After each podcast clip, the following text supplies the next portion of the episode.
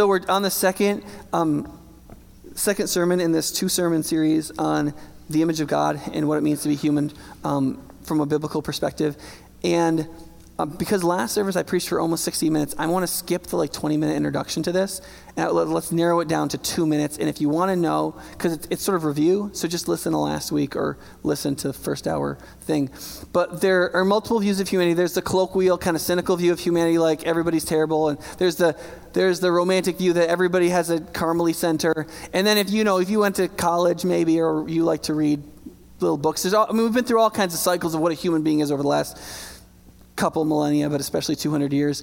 But one of the questions that you have to ask yourself if you're a Christian is, what is the most morally and spiritually significant truth about human beings? And it's none of these, whatever truth there is to them.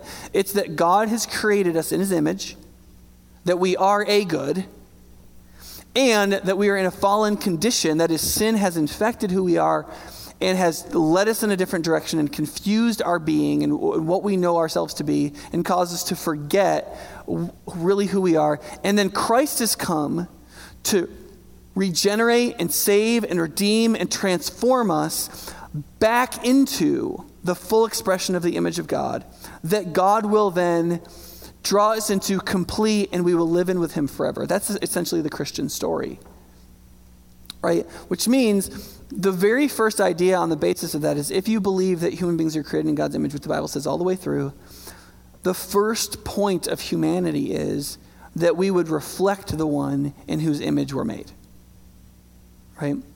The uh, we're taught about human beings being in God's image. That's one of the most important things that we can know on page one of the Bible.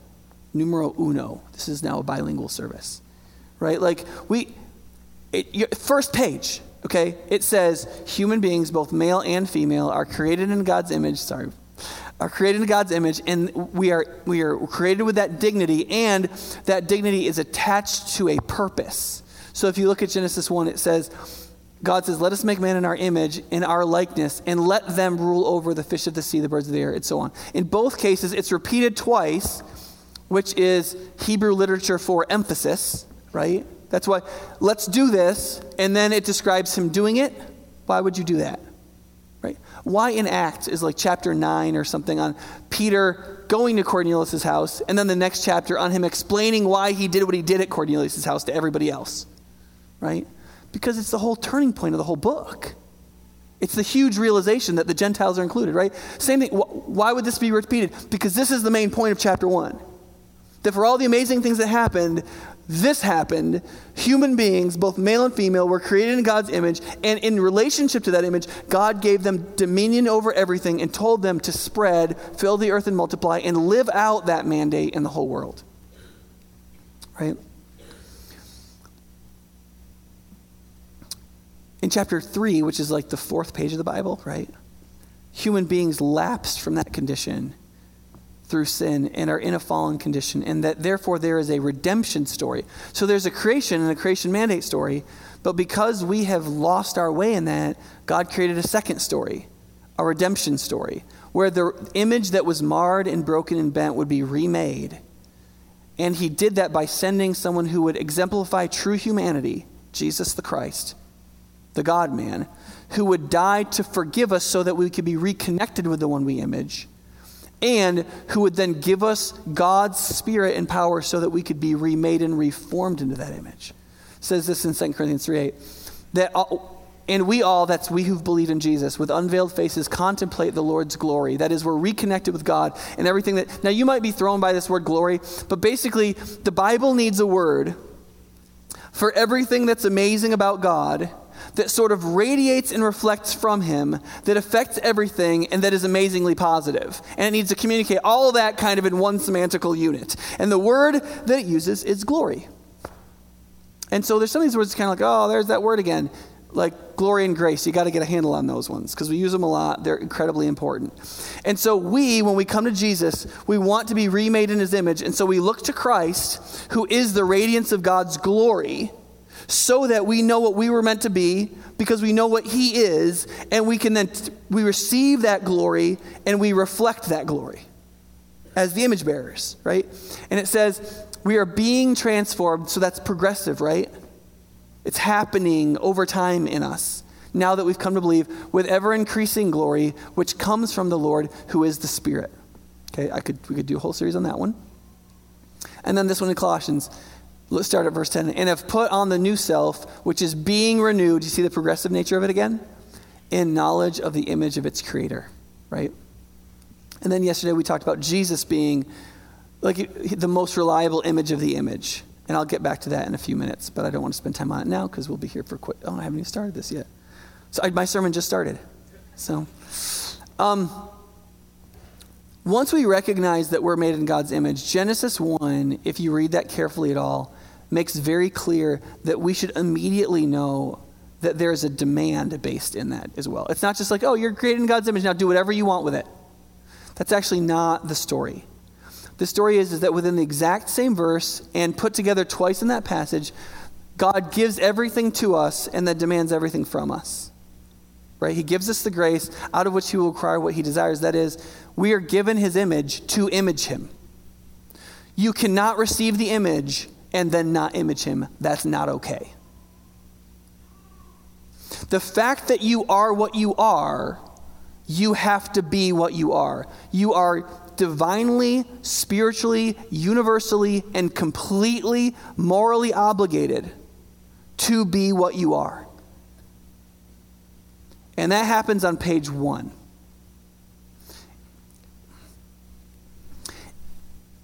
In order to recognize what the image demands, this is the way I'll summarize it, because it's, it gets a little complicated, but you can get your head around it in two parts.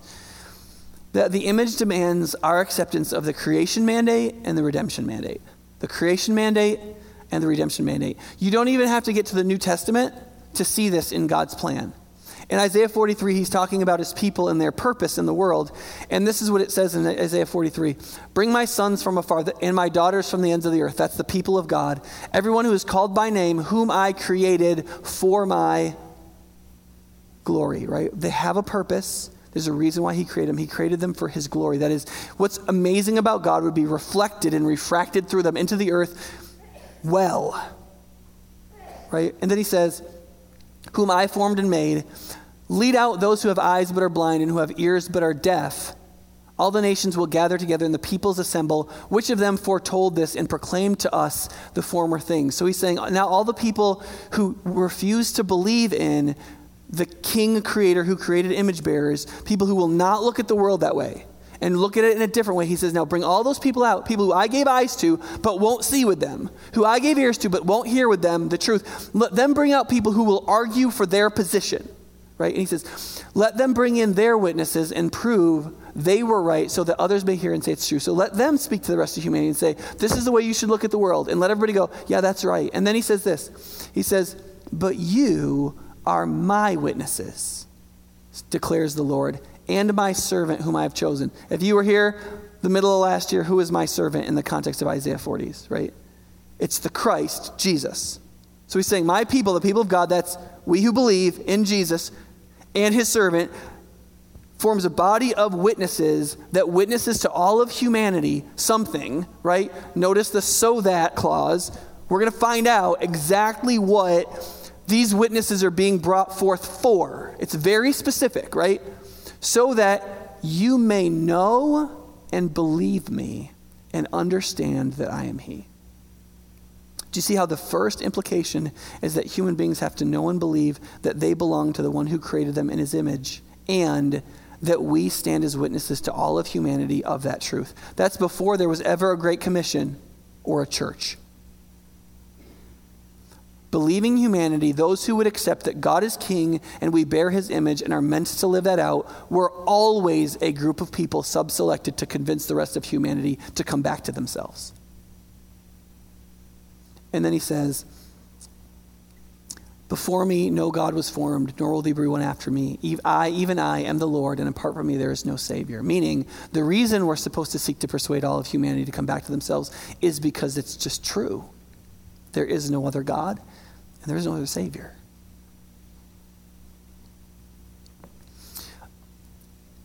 So what are these two things then? The creation mandate and the redemption mandate. The creation mandate is basically the mandate God gave us when he created us. When God created us, he didn't just create us and turn us loose. He actually told us exactly what we were meant to do. And that was that we were supposed to develop and steward the earth, and we were to utilize the only institution he gave us before the fall, which was the human family.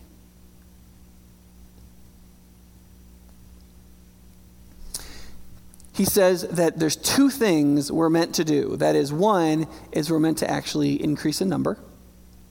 Now, whether or not that is relatively true today, given normal human population, I'm not talking about that. What he was saying at least was is that there should be a sufficient number of people to do the work of having dominion in the earth. That's a relative question. How many people does it take to have dominion in the earth? Well, turns out it depends on how much technology you have and some other things. But we were meant to fill the earth, that is, that there would be enough people in every locale of the earth to participate in lordship over it, to have dominion, to bring out its creative potential, and to shepherd it. And so that happens, and then what happens? God creates the capacity for multiplying in chapter two, right?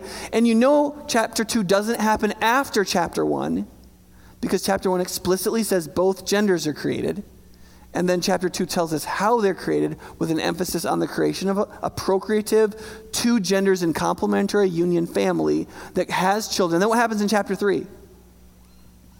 The exact same reference to the creation mandate, because what, what gets cursed in chapter three? Right? See, we, we get all pulled into the gender of this and we get angry for women, but what gets cursed with women? Childbearing, that it's going to be not fun, right? I'm going to greatly increase your pains in childbearing. That's pretty much borne itself out in human history. And secondly, what happens, what does he say to the man? He says, the ground is now cursed because of you, and you're going to toil. So he doesn't take away the mandate, but he says, now that you're under the curse of sin, the very thing you're created to do is going to be the very thing that's going to be much more difficult. But the creation mandate remains.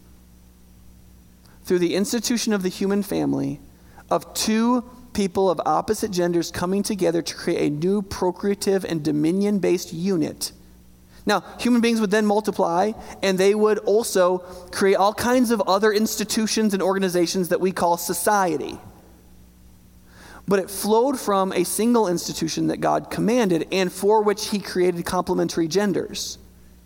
That is, the family, marriage, and procreation, and children. Does that make sense? The second is the redemption mandate. When the creation mandate went awry, God didn't let it go. He acted judicially the way he, he chose to, and I assume because morally it was the way he must. He stood against the people of his own mandate, but he didn't give up on the people or the mandate. That is, the whole redemption story is the rehabilitation of the creation mandate. That's all we're doing here, kids. Right? And and which one isn't going to make it into heaven? The creation mandate or the redemption mandate? In heaven, the redemption mandate is over. It's over. It's completed. What, what will be completed? What will be completed is that humanity will have been fully rehabilitated to express the creation mandate in the recreated creation that will still exist physically if Revelation can be taken at face value. That we'll be embodied creatures forever. What will we be doing? Enjoying God and reflecting him in a creation. As part, we, you know, we joke that we won't need doctor, doctors and preachers are going to have to retrain in heaven. Lots of other people might be doing something relatively similar. Right? The redemption mandate, these verses that we talked about before, about being remade in the image, right? And the command in what we call the Great Commission that we must go out and make disciples of all people, and that when Jesus ascended into heaven, he would give us the Spirit, and that we would be his witnesses to all people in the world. Pick up that language of witnesses. Does that sound familiar? It was in Isaiah forty-three. We would be his witnesses to all people, to all of humanity, to call them back to the created image that's in them that they have forgotten. Right? Through Christ. Right? Now, if that's the case, if what we're called to, to do is to live out these two mandates through God's two institutions, we're to live out the creation mandate through his institution of the human family, and we're to live out the redemption mandate through his institution of the, the new humanity, the people of God that have accepted that's what they're meant to be and have been sent out into humanity to witness to it, what the Bible calls the church. That we exist among these two peoples. Now, we may participate in lots of other institutions. And everyone who is part of that has to be part of the church. The family will be normative. That is, the vast majority of us will do it. It doesn't mean everybody will do it. If you read the whole Bible, you'll come to First Corinthians seven, which enormously dignifies singleness. But the Bible affirms for humans the normativity of the family. That is, it's, it is the default.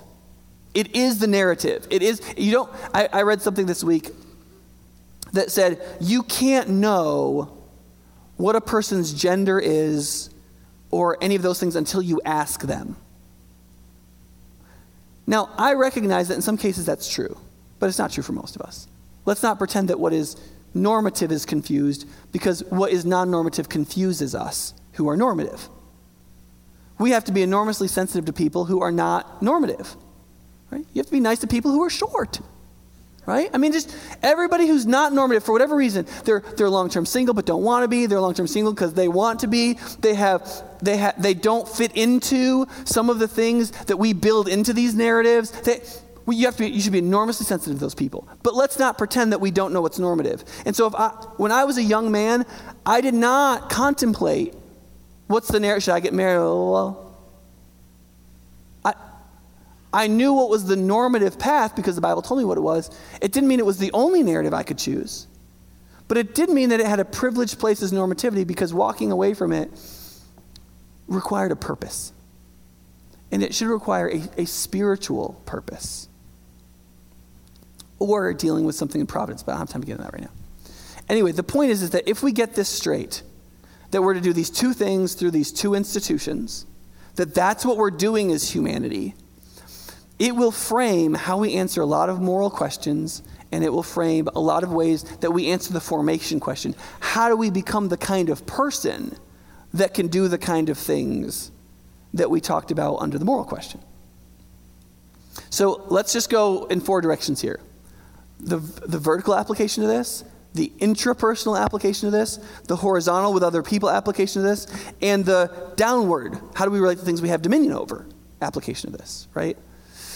One is the vertical implications, and I talked about some of these last week. The first one is connecting to the God. You you can't image the one you were made to image and reflect his glory disconnected from and rejecting his glory. To live out the image, step number one is reconnecting the one whom to, to the one with whom you are meant to image.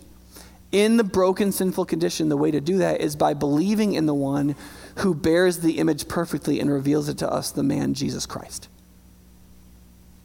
His death morally reconnects us with God and makes a way for the Holy Spirit to come and be with us, to spiritually connect us to God and to empower us to actually be what we were meant to be. Right? The second is that human dignity is tied to God's dignity.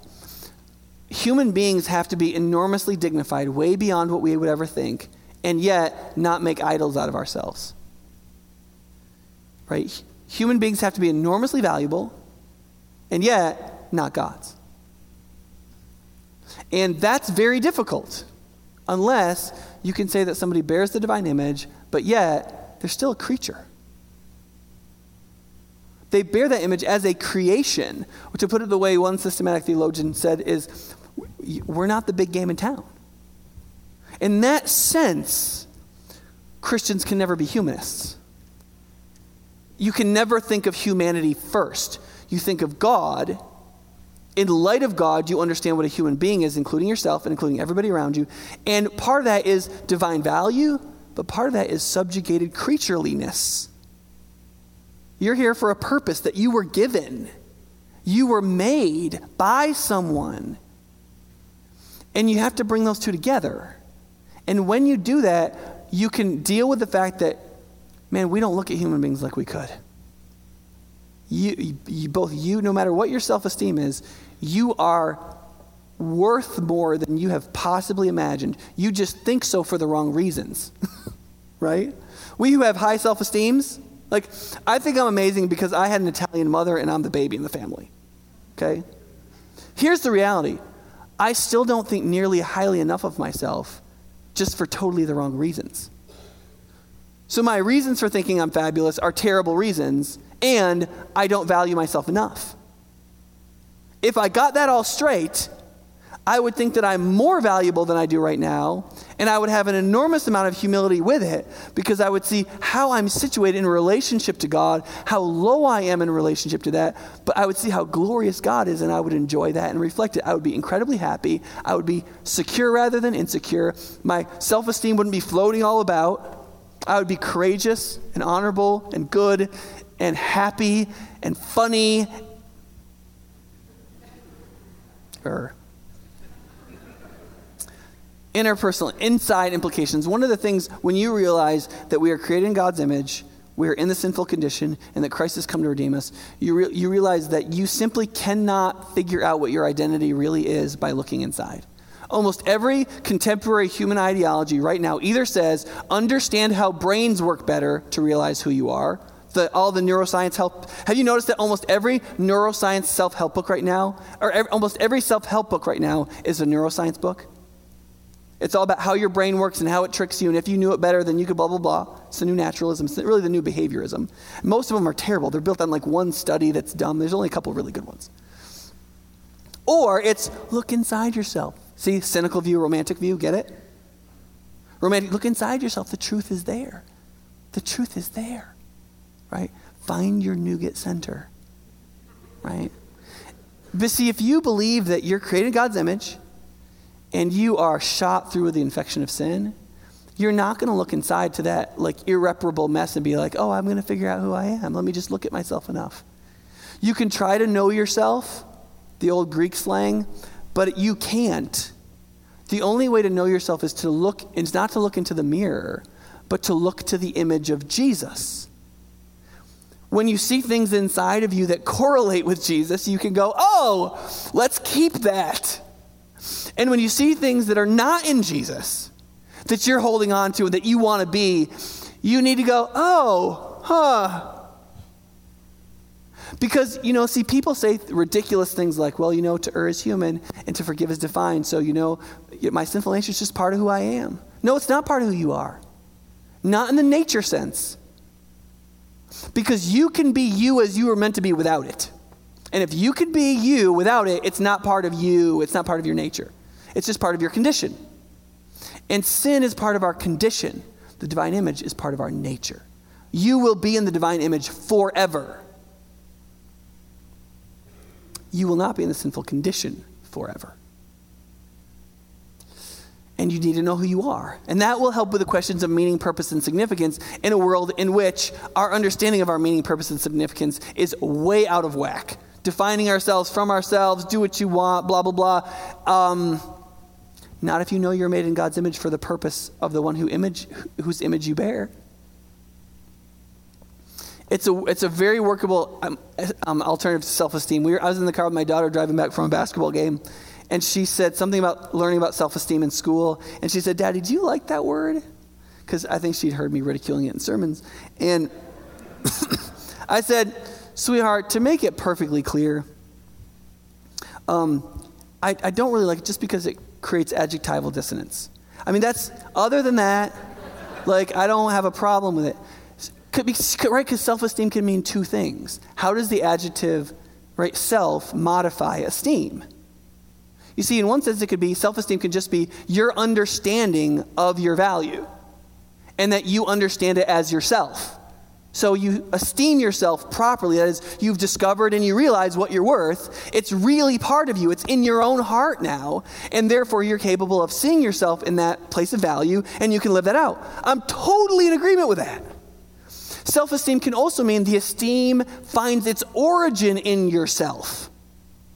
That you decide yourself from yourself what you're. That's that's recipe for like a dysfunctional codependent or a narcissist. That's what that's recipe for.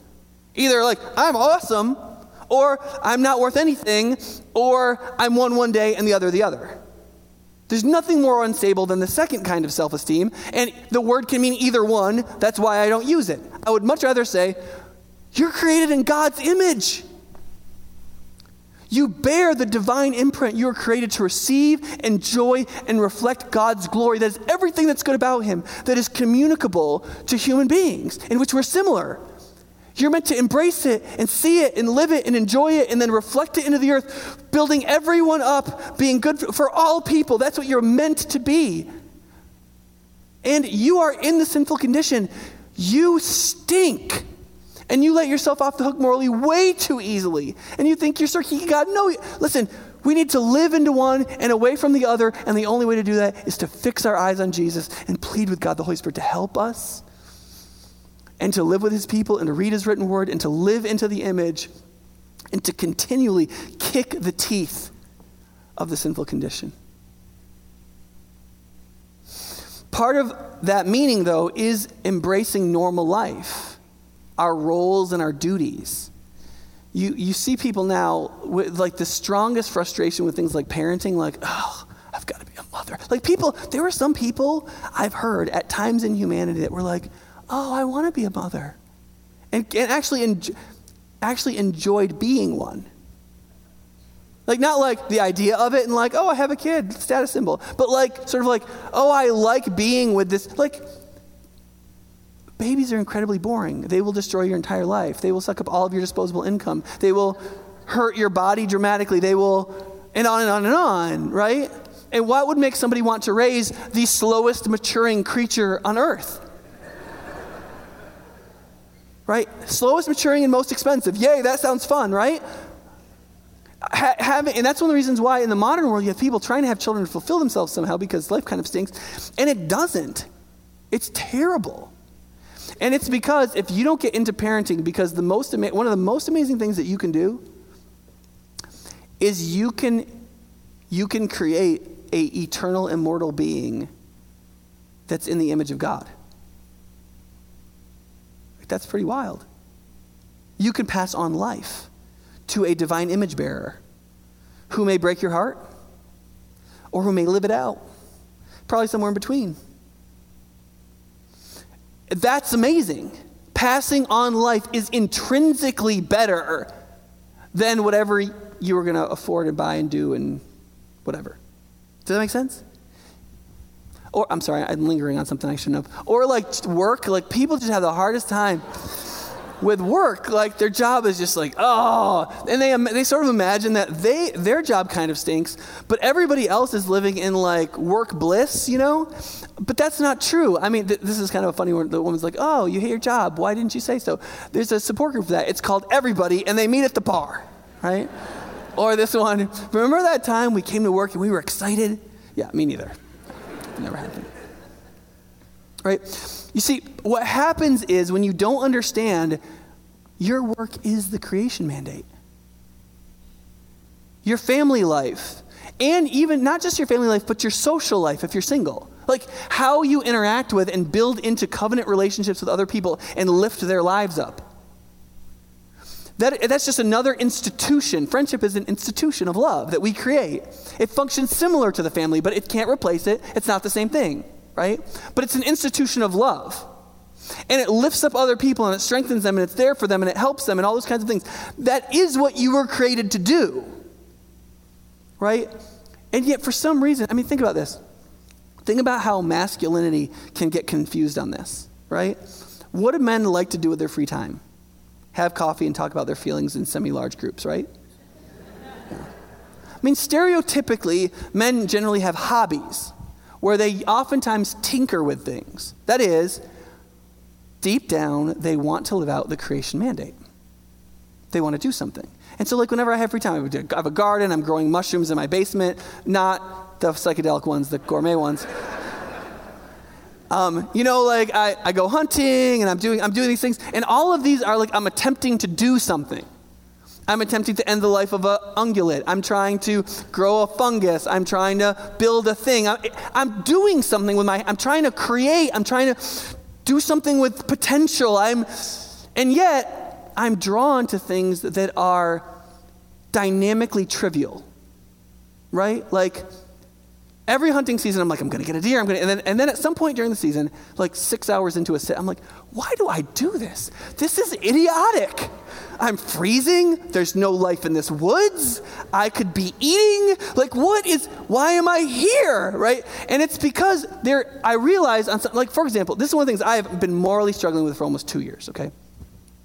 And I'm getting to the point where I might have to do something about it before I understand it and listen to one of my other sermons. But why don't I have a philanthropic hobby? Like where I'd say, I have this free time, I'm going to do something with it, and the thing I'm going to do some, with it is going to actually directly impact somebody else who needs my needs help, right? So like I, wh- I could have a hobby of like going to the elementary school down the street and reading with kids that are behind in reading. That, that could be my hobby, right? There's no reason that couldn't be my hobby. It would be cheaper, right? But I don't, I don't really want to. I want to go hunting, right? And I want to do stuff that I like. That's, I I don't see that in Jesus. When I look at Jesus, I don't go, oh yeah, you're with me on this whole hobby thing I do. Yeah, uh-huh, yeah. No, I don't see that. And I'm not saying you can't have hobbies. I mean, I have hobbies. I think that my proportion may change over time. And I think hobbies shared with other people and the communication of friendship. You take a kid hunting or fishing. You go out and you play golf with somebody else and you build a friendship and you do it together. You go out and you, right? There are ways to utilize these things that we, we love. But you see, we all have this kind of like sort of drive towards the creation mandate, nurturing, of building, of doing. And yet, in this sinful condition, we're aiming at the, kind of aiming at the wrong target some of the times. You can see it in us. But when you know who you are and you realize that the creation mandate is filling the earth, raising up a new generation of life, and bringing out the, the earth's creation, creative potential through work, all of a sudden, I don't I don't care what your job is. Unless your job is parasitic or rent-seeking, you are doing something you were created to do. If your job in any way adds value, you are doing something God created you to do. Now, it doesn't mean you can't change your job, and it doesn't mean you can't not like your job sometimes. But the idea that you have to do your job so that you can do something else actually may not be entirely spiritually accurate. And if you understood the difference, you might enjoy your job in a way you didn't, and that may make actually the majority of the waking hours of your life much more pleasurable, which could be considered a good thing. A little bit of sarcasm there. Um, actually goes to my next point, which is this, that honestly, significance is the only real remedy for sarcasm. We get we can get all sarcastic about parenting and this and that and marriage and relationships and blah, blah, blah, and government and jobs and work and all these kinds of things. We t- think about it, just look around. What are we? We're a generation of sarcasm. When most people are sincere with me, they're being like double entendre sarcastic. I'm being sincerely sarcastic. Like I've honestly, honestly, God said those words. Yeah, I was sarcastic, but I was being I was being sincerely sarcastic. And then I pick on twenty-year-olds for saying literally when it's not literally right. You know, I mean, I don't know. I'm just a hypocrite, I guess, right? The point is, is that what overcomes that? What overcomes this cynical, sarcastic? It's when you actually understand that the thing you're doing is, no kidding, divinely significant. That the human you're working on or the world that you're helping to cause to flourish is God's creation. Your purpose is to shepherd it and love it and to bring out its potential and to manage it. All, when you understand the true significance of things, the hold of triviality on us will fall away, like the twenty-five to forty-five hours of T V we watch every week. And we will employ ourselves in these divinely constructive ways that will actually be what we're created to do, which will be really cool. Another one is human potential. One of the things I always laugh is when people don't know me very well and they meet my kids, who are, who are pretty cool, and they'll come and be like, they'll be like, Pastor Nick, your kids are so cool. They have so much potential. They're smart as a whip. And I'm like, yeah, sort of, but let me just tell you how I look at potential. Like, we talk at kids like, and people like, oh, you're so smart, and you've got so much potential, you're so gifted. And like, like on a scale of one to ten, you're like a six and a half, you know? And my response is, well, sort of, but it's really more like, it's plus or minus, right? I mean, like, if your kid's a six, it means they're like plus or minus a six, right? In the divine image, they have a lot of human potential, and your kid might have, you know, more than some others and less than some others, and they've got a potential of, let's say, six. But that doesn't mean they're going to be a six. It just means they could be a six positively, or they could be a six negatively, right? Like, my actually, I heard my, grand, one of my, my grandmother said it one time. No, my dad said this. He said, yep, Nick, he'll either save the world or ruin it. You know, that's so true, except he overestimated my potential, of course. But I mean, like, yeah, it's true. I'll either be good or I'll be terrible, like, c- because that's your potential. And then, of course, there's this squander zone in the middle, which is where most people fall, right? The point is, is that when you understand your identity, you'll realize you do have a lot of potential, an enormous amount of potential. But that doesn't determine anything, and the sinful condition works dramatically against that potential. And if you're not looking to Jesus and seeking to see the glory of God and see that be progressively put in, empowered in your life and walking with the Spirit and looking at Christ and living with His people, seeking to understand His Word and moving in that direction, you're not getting to six. It's not happening. Just doing life is going to get you somewhere in here, probably. Because you'll understand what you're... Anyway, let's move on. Horizontal implications. One of the horizontal implications is one that I'm sure you all assumed would be in here, and you're right, but it still needs to be said because it's one of the most important, and that is that when you understand the image of God, you have to understand the absolute doctrine of human equality in terms of our rights, our worth, and our significance. Our rights, I'm now, I'm, uh, clearly I'm being careful about how I'm saying this.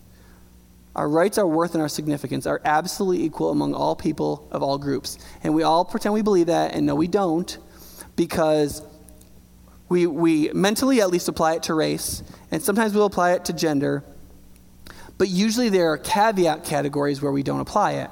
So, for example, does it apply to a sex offender? Yes, absolutely. The image of God is is indestructible. It is there. You cannot get rid of it. It does not matter what anybody does. Hitler, to the day he died, was a human being created in God's image. He was just more of a negative ten. Right? He. That, and that's true for, that's true for everybody. You, for example, I was, um, my daughter um, is eleven right now. Seven days before she was born, my dad was killed by a reckless driver.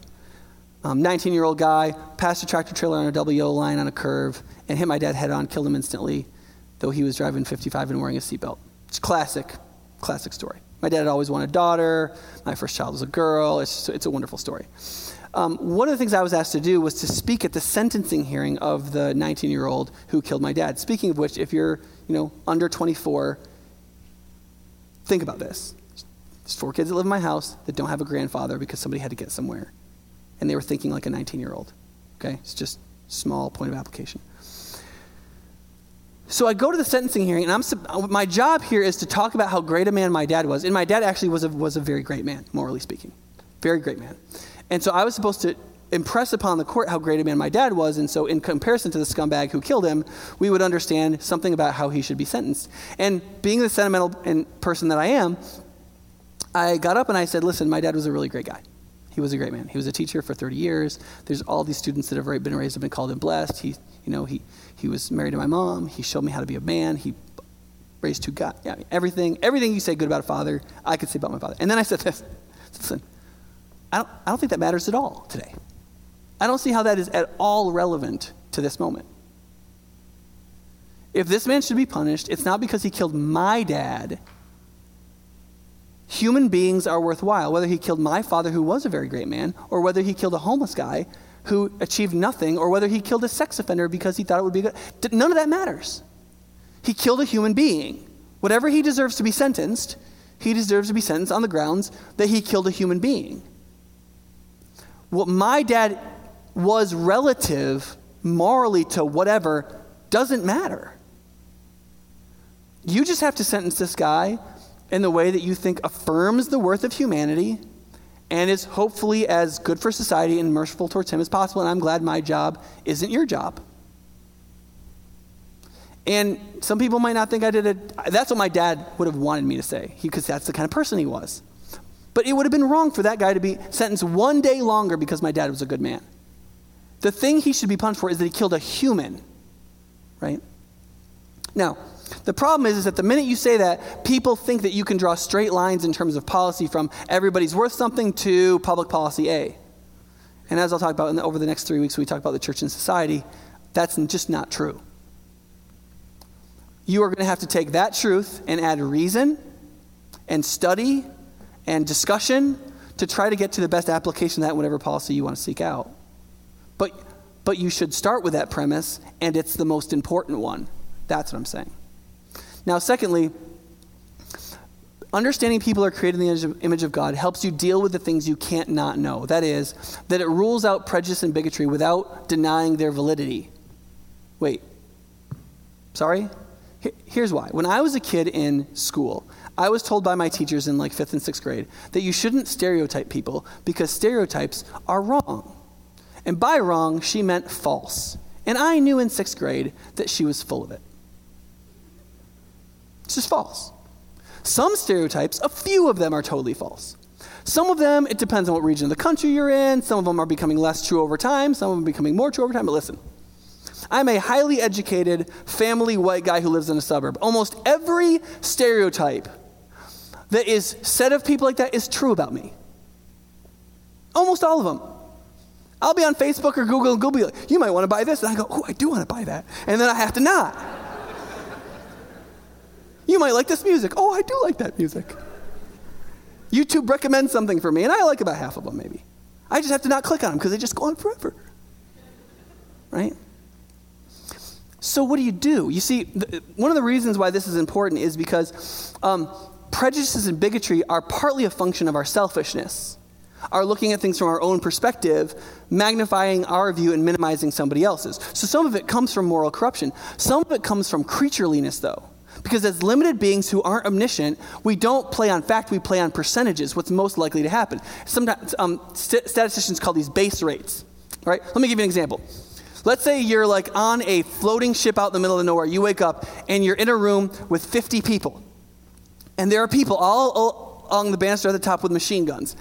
And there's a guy who comes down the middle. He says, listen, you're going to pick five people or four people out of this group. You're the fiftieth person to make a basketball team. We're going to make ten basketball teams. We're going to play a tournament. And the team that wins lives and everybody else dies. Okay? Now, you don't know any of the forty-nine people that you're going to pick from. What are you going to look for? Bigot. Right? You're a bigot. Because you're probably going to look for relative height, athletic looking, you know, a little bit of swagger. I mean, you're going to, certain kind of shoulders, hips, physique. You're going to look in their eye. Where they, are they confident? You're going to look people over, and you're going to, because you're going to play to base rates because that's what human beings do. Our brains usually work in one of two ways. We think fast, we think slow. Slow is like reason. What does this look like? Let's work this out. Fast is like, I already know these things. I need to apply them. And our brain is functioning fast most of the time. And when it functions fast, it relies on stereotypes. That is percentage base rates to make all of its decisions, right? And it happens before you even know it. And so human beings function like that all the time. And you can't not know that. You know what you think the base rate is, and you're going to function on the basis of it, unless you have an interruption moral code in it, where in your convictional life, in your mind, you believe we don't follow that base rate. That is, there's a moral reason that intercedes and says, yes, that's the base rate, and yes, it may cost me a lot, but we don't follow that base rate for this reason that's not in my self-interest. For, and now you might think, well, that's not really true. No, it is true, because we play to base rates even when the percentage chance of them happening is enormously small, if the result we believe is catastrophic. For example, I pay real money for life insurance. Can you believe that? Term life insurance. Every year, I pay like a pile of money for that. Money that could buy me a really nice hunting rifle, right? But every year, I pay it for what percent chance that I'm going to die this year? Extremely small. It's why I can get the policy, right? But why do I do it? I play to the base rate. That is, I pay lots of money because something that is less than one percent might happen. But if it does happen, the cost is so high that I do it anyway. What's the personal cost of being mean to somebody or not paying any attention to them? It's probably very low. And if you think that the likelihood that they might be mean to you or their kids might not be a good influence on your kids, whatever, is good enough, you'll do that in a second. Right? So what, in fact, the guy who wrote um, Thinking Fast and Slow is actually a religious Jew, and he actually said, this is why we, we all racially profile, and yet we still shouldn't. He said, statistically, racial profiling works. If you are a limited creature that doesn't have expansive knowledge and you're playing percentages.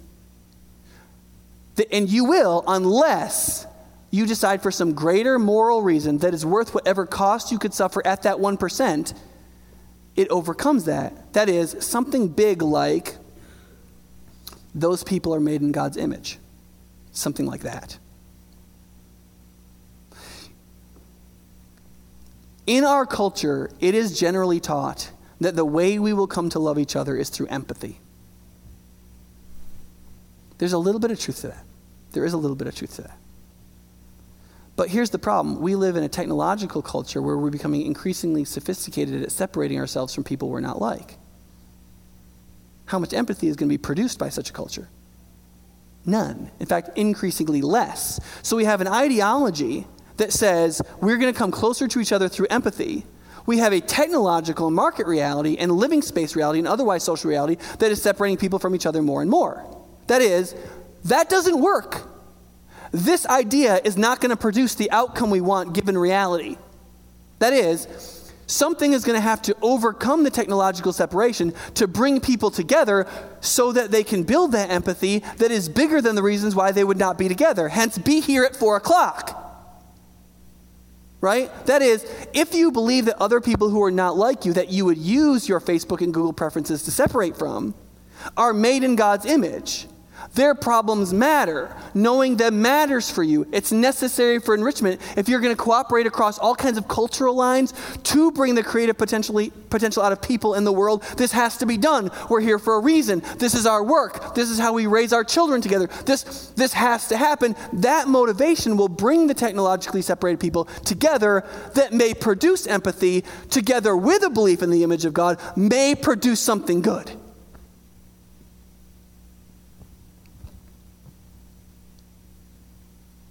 It'll frame your view of others. Just moving on, right? It'll frame your view of others. That is, non-Christians who don't believe what we believe have the image of God. Their philosophy is always going to be better than it should be. And we are affected by the fall. That is, our right views will never be as good as they should be. Hence, a reason to be humble and not self-righteous and listen to other people, even if we believe we know they're wrong. I don't know of another good motivation for that other than just sort of simple simple humility. There are ways to get there, but that one is powerful enough to listen to people that you really despise. Like you can, you can like John Stuart Mill your way there, like, well, you could be wrong, and so you should listen to everybody's view, and maybe, yeah, but what happens when you're taught out of political media that you should morally despise everybody who disagrees with you and like sue them and take away their personal property and all of that? You think John Stuart Mill is going to get you there? Because I don't think so. I think you're going to have to believe the person that you've been taught to morally despise is a person created in God's image, that you dare not treat a certain way, that their view is better than you think it is, and yours is worse than you think it is. That is a theological conviction that produces a moral good and a spiritual good that I don't think can be produced truly in real life among real people in another way. I don't know another way that I've seen work. And it frames your treatment of others. That is that whole empathy point I made before. And lastly and quickly, what about what we've been we are said to have dominion over? Right? Fill the earth, have dominion over it. What does that mean? My wife really wanted to go to the Noah movie that came out. I really don't like these new Hollywood Bible-destroying sorts of movies. I think they're terrible, and um, I didn't want to go. But my wife asked me to take her, so I took her to the IMAX, the big one that moves around real fast and makes you sick to your stomach. And um, we watched it, and it was about what I expected. Um, but one of the, the way they ran the plot line was really weird. But one of the things that I thought was getting at something relatively related to the Bible was that both the main protagonist, Noah, in this case, and the main antagonist, which is this guy named Tubal Cain, if you never heard of him, he was the first guy, like in Genesis five, who makes things out of metal. So he must have been an industrialist, which means he hates the environment and destroys everything in the whole world and therefore eats meat, right? As opposed to the guy that somehow scrapes lichen into a vial and sustains his family somehow by that means, okay? But the point is, is that in the movie, both characters quote Genesis one, twenty-seven and twenty-eight. That the Creator said that we were to have dominion over the world, right? Tubal Cain meant, that means I can do whatever I want with it. And Noah was like, I think that means we're supposed to shepherd it, right? The point there is, it's not what do these characters, but the question then is, God did say to have dominion over us. What did God mean by that? I mean, ultimately, that's what matters, right? What did God mean by have dominion? Did he mean decimate the environment? Did he mean be vegetarians? Did he? What did he mean, right? And maybe one of the best places to know a start of what he meant by that, as to what sort of sector to be in, is actually in the Sabbath command in Deuteronomy five. He's talking about the ethic of not abusing and oppressing that which you have, have authority over, through a command that every seven days everybody rests. And so it starts out with, on the seventh day is a Sabbath to the Lord your God. On it you shall do no work. You shall not do any work. That is you, the person in charge. And then it says, nor your manservant or, or female servant. That is none of your servants that you have authority to make work on that day. You can't make them work. And then it goes on to the animals.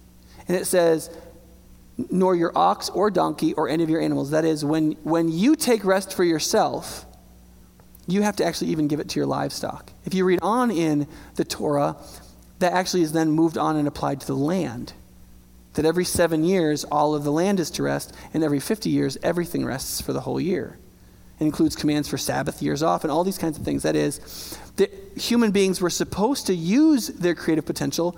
Part of that was to provide for themselves. Part of it was to bring out the potential of the earth. And there is some kind of thing between that that we're going to have to argue about in this thing we call society. But it must start from the idea that we were created to be shepherds of the earth, stewards, managers. And whose ethic are we supposed to manage? That is our bosses. Like any of us who are bosses, we know what we want the people who we have authority over to do. We want them to do what we would do. We want them to take the, our ethic and our vision and what we want to happen and apply it to their sector. And there are certain things that you, I think you can say, is that what God wants me to do with this world that belongs to him or not? You could ask certain questions, and it will lead to a sort of, I think, environmentally conscious care of creation that's conservationist, but still doesn't sacrifice huge numbers of humans and destroy people's ability to do things in order for it, for politicizing the environment and all these kinds of things. So, for example, let me give you two quick examples. Not caring about how we were using creation has destroyed the fish populations of the Mediterranean Sea and everything up close to New Brunswick in terms of cod. When that happens environmentally, you know what happens? They don't recover. What happens is another species comes in that you don't want to eat and takes over the space the cod used to have. So they can't recover, they die out. And so it doesn't replenish itself when we just stop using it. And we didn't think that through. And we apparently didn't care enough. And so all of these places where we used to be able to receive bountifully from the ocean, because we didn't think that through and didn't seem to care enough, they may be irreparably damaged. And it may be incredibly difficult to save them, right? On the other hand, D D T doesn't do anything to birds or their eggs or fish.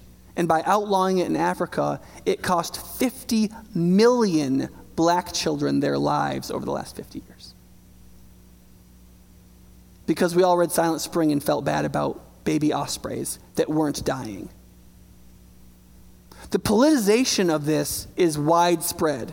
And one of the things I'm going to talk about over the next three weeks is how to be Christian and not get captured by one view or the other, which we're bad at. Us evangelicals, we're bad at that. But we still start from this place. God put us here as shepherds, as vice regents, as those in charge of the earth, and caring for it, and figuring out how that all goes. Because we're supposed to come back, when Christ redeems us in the redemption mandate, we're supposed to come back to a reliving and re-embracing of the creation mandate. until that creation mandate is all set right in a new creation. Now, that may all sound complicated. It is kind of complicated.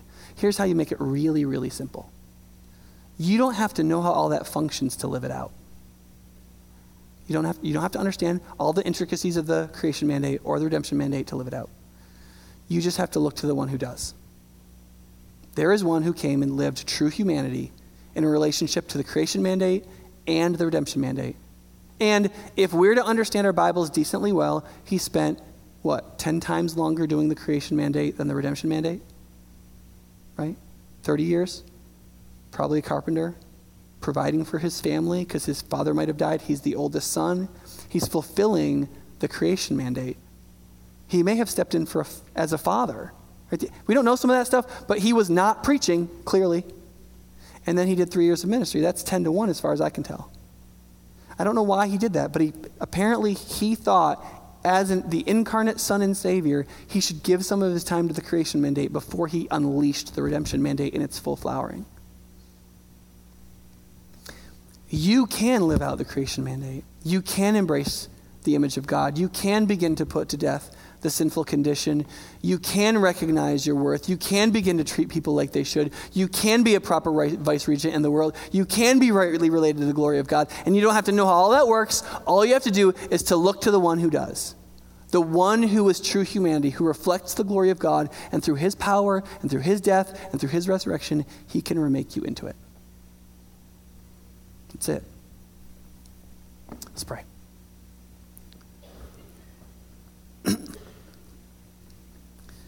Father, thank you that you've taught us um, these things in the scriptures. Please help people hold on to, understand, and contemplate the things I've said that you agree with, and help them to not the things that you wouldn't. I pray that we would be um, positively afflicted by some of these truths and greatly encouraged by them, knowing that in Christ we can be brought to the place we need to be, whether we understand how all the gears work. Help us to trust him and to believe in him and to lean into him. And pray in Jesus' name. Amen.